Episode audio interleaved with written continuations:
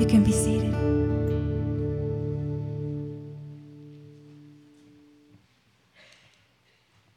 It's on the radio, it's on the TV, it's everywhere you go. Christmas is here, right? And, uh, and Christmas is here too. Uh, we're doing a Christmas series. I'm glad you're here for it.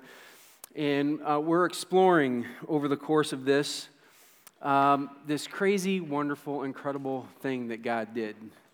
These wonderful moments are things that you can remember. They usually stick in your mind. I have a few of those, although I can't recall any of the details. I can recall the big stuff. I can recall how I felt. So I, I can remember when um, our kids were born and how shocked and amazed I was at what was going on. And I just thought, I can't believe I have so much to do with this, right? And then you would talk with your wife later and find out that one day out of nine months doesn't mean you were a 50 50 partner in the whole process, which I thought was a little odd, right? But um, so I was like, man, this is incredible most of those kind of wonderful moments um, that happen with kids are in the rearview mirror, but we're starting to see some of those with our grandson too. And they're, they're just these moments that you just cherish. And so maybe that was enough. Maybe that was enough of a reason for God to send Jesus as a baby. That it would be crazy, it would be incredible, it would be wonderful for that to happen. But as precious as a baby is, it's also helpless, it's also dependent. As wonderful as the idea is, that baby is fragile. It's relying on you for everything. Why would God handcuff himself in flesh and blood, in time and space, when it was outside of who he was? Why would he come as a baby? I'm not sure that that question is, is big enough. I think it's why we've chosen the series title from a song that had uh, that same kind of wonderment as they looked into the manger and wondered, what kind of child is this? And they were asking the question, what's the nature of this baby? What's the purpose of this baby? What big things are going to be changed because of this baby? That's what we want to talk about. Uh, Mike started us off last week. I'm going to carry this for the next few weeks. And what we've decided to do is look at different sections of Scripture outside of the Christmas story where it talks about the very nature, the very purpose for Jesus, that baby that was come. Some of them very specifically talk about the child. Some of them are just about the very nature of who he was, which is the section of Scripture I'm going to take you to today. Uh, it's uh, something that Paul wrote to a group. And as I got into it, I realized, man, uh, this is this is really complex and it's deep. I probably could spend a whole series in this book because some of the stuff that Paul says, it's odd. It seems strange that he would even say it. But he's saying it because there's something specifically going on in that community at that time. And he's addressing it. And in fact, um, what I concluded was if you don't understand what's happening in that community at the time when he says these things, you could miss out on how significant that was. You can miss out on the kind of nature of Jesus that he was talking about. And so that, that's what I'm going to try to do. I want to at least give you that background. We're going to go through it real fast. We could take a long time on this, but we won't. We'll just give you some background. There were a group of Christians in this Roman town that were influenced by the Greek thinking. And they had concluded that Paul's teaching about Jesus was just too simple. It's too simple for you to say, God's going to forgive you for your sins. He died for you, He came back. All you have to do is accept that gift, and you can enter into a new life. It says, too simple. We live in a complex society where there's a lot of philosophies. Ours should be more complicated than that. Our belief system should be more complicated than that. And so they started adding things to this belief system of what Paul taught. They called themselves Gnostics, and, and they were convinced that if they could get people to have this more in, intellectual, more sophisticated belief system, they would be better off. And so they presented all of this stuff and it started to have sway on the people there, and they started to become confused about what Paul had taught. And so Paul decides to write this letter to them to help clarify some things. But for it to make sense, you have to understand some of the things that the Gnostics were teaching. So I want to do that real quick. I'm going to give you four. There are other things that they um, taught, but I'm going to give you four big ones that make sense and will make sense in light of what Paul is about to say. Okay? So the Gnostics um, had um, these four things, again, more, but they started with this one. They said, All of matter is evil. If it's made of something, then it's evil. It doesn't matter where it is heaven, earth, evil. If it's made of matter, it's evil. The only thing that could be good is of spirit, which would make sense, which would make sense for the Jews who believed, based on Genesis 1, verse 2, that God was spirit. So they would have, they would have connected with this idea. So they would have said, listen, all matter is evil. But then they went a step further and said, everything that's been created has been created of matter and is evil. So the only thing that's good is God who's in a spirit world, but everything that's been created was created out of something, and it's evil. It's no good. And if you took that down to the micro level, you would, you would run right into their third idea. Your body is evil because it's made of matter. So, this is why you have problems in life. You're made of matter, it's evil, it causes you to do things, think things, act in certain ways that maybe you don't want to. But because you're kind of trapped in the shell, you have this problem. Now, all three of these big ideas, and there's a fourth one we'll talk about in a little bit, would have had problems with what Paul taught about Jesus. Because Paul taught that Jesus walked with his disciples. And this would have been a real problem because Jesus can't have a physical body because that body would be evil. And so the Gnostics came up with these kind of workarounds. They said if the disciples were walking with Jesus on a beach and you look behind you, you would see your footprints, but where Jesus was, there would be no footprints because he was a spirit. He was like a hologram who was moving through life. He looked like a body, but he wasn't. And they said this goes even further. When Jesus gets hung on the cross, that's not real blood. That's not real pain and suffering. That was an image. Again, the hologram went through that, but he's a spirit, so there was no pain, there was no suffering. This was just part of the way they taught. Now, here's the problem uh, because Judaism taught that Christ was at the center of creation, that God was, right? And we said, hey, Jesus is. And they had become followers of God. They said, yes, Jesus did create the earth, but if he created the earth, this is a problem because he touched matter. He was near matter, he was close to matter. And so he's um, kind of a problem in this. And so they concluded that Jesus was a God, not the God. Just one of them. And what had happened is the God had created other gods, who had created other gods, who had created other gods, who had created other gods. And now there were all of these intermediaries between mankind and God. And when Jesus created the earth, God was so distant from him that he was not contaminated by all this matter that was created. He was still pure, he was still good. But those close to it now had a problem, which raises the question because Paul said, The way for you to get to God was through Jesus. You accept what he did for you, you choose to follow him, you you accept his forgiveness, and you're made right with God. But how are you made right with a God who's distant? And they said, Yes, you do have to go through Jesus. You start there.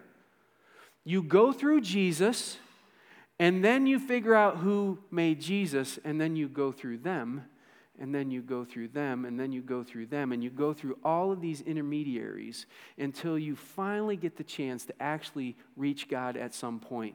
Well, how do you go through those? They said it was a special knowledge that you had to acquire that would allow you to have special passwords that would allow you to move to the next level. Luckily for you, they knew this knowledge and for four easy payments of $9.99. No, I'm sure it wasn't. I'm sure it wasn't that, but I'm sure it was part of that. Like this, what salvation became was intellectual assent. You were smart enough. You had figured out enough to know the right kind of knowledge so that you could get the right password so that you could move on to the next layer of God. Now, this seems odd like when you understand what Paul taught and how simple it was, it would be odd that a group of people would come along and say, Is this good? Am I going to take this in? You would think they wouldn't be convinced by it, but that's not the case. Paul finds that this little church is engulfed in this controversy, and they're buying into this. They're buying into this belief, and it's causing fractures amongst them. So Paul decides to write to them directly, and he wants to clear some things up. Now, keep these things in the back of your mind as we start to read what Paul has to say. He opens up Colossians 1 through 14 with kind of introductions, opening that sort of thing. And then he gets to verse 15 and he gets going. He says, The Son is the image of the invisible God, the firstborn over all creation. Now, I, I, want to address the firstborn over all creation uh, right out of the gate because for a lot of people it's tripped them up over the years, and it's not even the most important part of this verse. But a lot of people have looked at this and thought Jesus is the firstborn, he's the first thing that God created. That is not what this scripture is about. Their culture had a completely different understanding about what the firstborn was. The firstborn in their culture came with honor he came with authority and he came with responsibility. All of that just because you were born first. And so this scripture is, is helping you understand that when it comes to all of creation, Jesus is honored above all else, holds authority above all of it, has responsibility for all of it. That's what he's saying there. But I want you to see what he says at the front part of this verse. This is so important. The Son is the image of the invisible God. The word image there is icon. And uh, by Paul choosing to use it, he actually does something really brilliant here. Because the word icon um, is used in both the Jewish and Greek setting, but they're different. In the Jewish setting, the word icon was actually used in the Song of Solomon to describe the wisdom of God.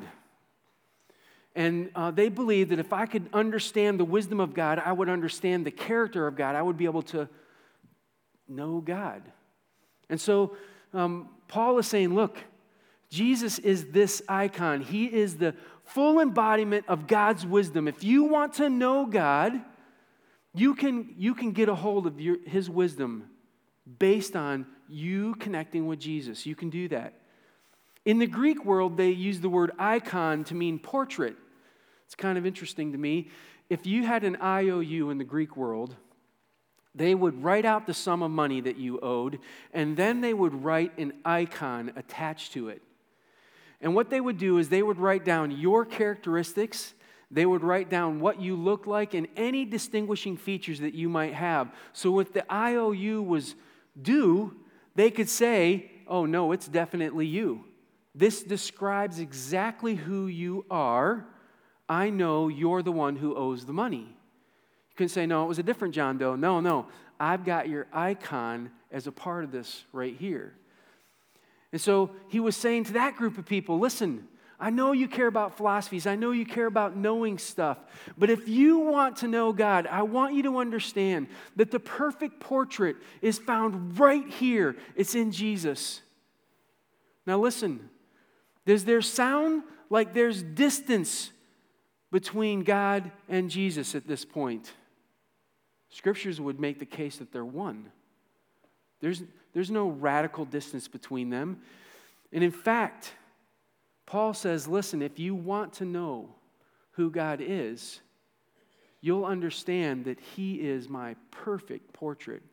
He is my perfect wisdom. He's me. Right here for you to see, right here for you to experience. So Paul starts off like that, but he keeps going. And, and each kind of layer is dealing with this belief system that's in place.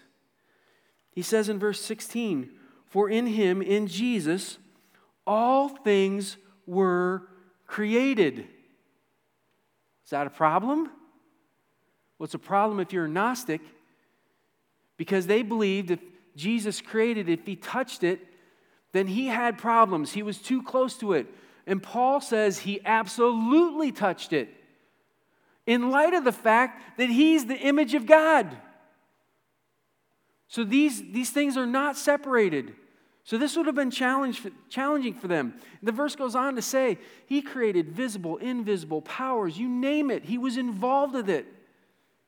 He was at the center of all of this. Paul saying, Oh, you got it right. He was the creator, but he was the ultimate. Not some intermediary, not some down the road kind of creator. Verse 18, and he, Jesus, is the head of the body, the church.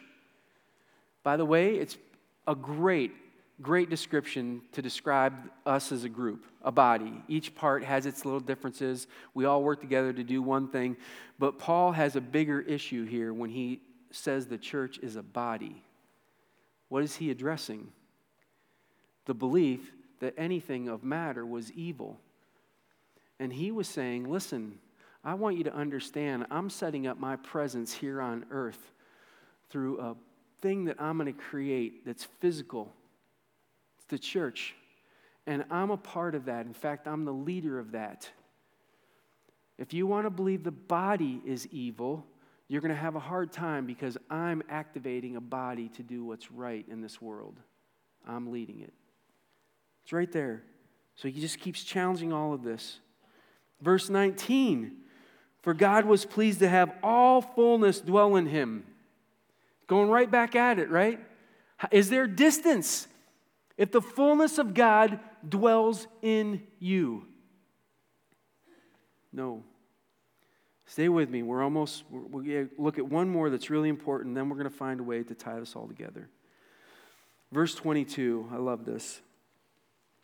But now, he, he's talking about God, has reconciled you by Christ's physical body through death to present you holy in his sight without blemish and free from accusation. Listen, church, this is what Paul's saying. What I told you about my work in Jesus to bring you freedom from accusation is true. But he includes a couple words in here that didn't need to be said, but he said it on purpose. Did you see him? He said, by Christ's physical body. Why did he say that? Because he wants the church to understand and know that when Jesus walked down the beach with his disciples, he did leave tracks. When they hung him on the cross, he felt pain. He bled. He felt the thorns. He felt the mockery and spitting as people um, insulted him. This was something real that he was engaged with. He had a body. So Paul makes all of these cases, which, which again, you, you might be wondering why are we doing this? Why have we spent so much time on this? Because what Paul just did for us starts to answer the question of what was the nature of Jesus? What was the purpose for him coming in the first place? And if you're paying attention at all to what Paul was saying, and especially in light of what all of these people had said was true instead, Paul is making the case that God was attempting to get close, which is odd, which is odd, because sometimes when we think about how we relate to God, we think that God has some sort of disdain for us. We, we look at our failures, we look at the stuff that we're wrestling with still, we look at the stuff that challenges our life, and we think, man, so much junk has happened. There's no way God would want to be near me. There's no way God would want to have anything to do with me. And without even thinking about it deeply, we put ourselves in the same place as the Gnostics do. We have God who's far, far distant from us, who doesn't want to have anything to do with us because of how messed up we are. And the opposite was true. You see, God chose to come as a baby and get as close as he could so that he would be cuddled. No exaggeration. That he would be held. That he would live his life in a family. That he would walk along the side people. That he would get what they were going through. That he would know you, know my story because he had a desire to be close. Why? Because there's no sin? Oh, no, there was. Does he not like sin? Hates it. But that's what compelled him to step towards you in the first place. See, the Gnostics said the physical body is the problem, and, and the real problem was that there was a distance between us and God. And He's the one who solved it. He's the one who came to us. He's the one that approached and stepped into our world and said, I want to be close to you. And I, I get it. We're, we're in a busy season of life right now for a lot of good reasons parties to plan, family to hang out with, you want to buy the best gift. You have all of this stuff going on, but sometimes in the midst of that, you can look around and you can see a lot of people who seem to be at joy and seem to have a sense of peace, and you don't.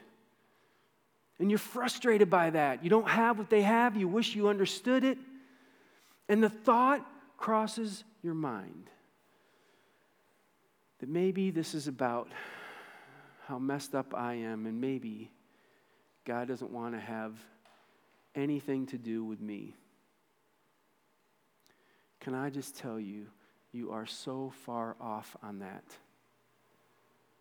You are so loved that God Almighty came close to you, wanted to get so close to mankind that he would walk, teach, grow, share life with us and He has that kind of intention with you now. And you may find yourself in this place where you're so frustrated by your situation and maybe, maybe the stuff that you've done. But don't miss this. Any moment that you want it, He is there to be with you. He wants closeness because of His deep love for you. It is his nature. And it's why, it's one of the reasons that he came as a baby to leave no doubt. I, I want to get so close as to be a part of what you're doing. He loves you that much. Can we pray?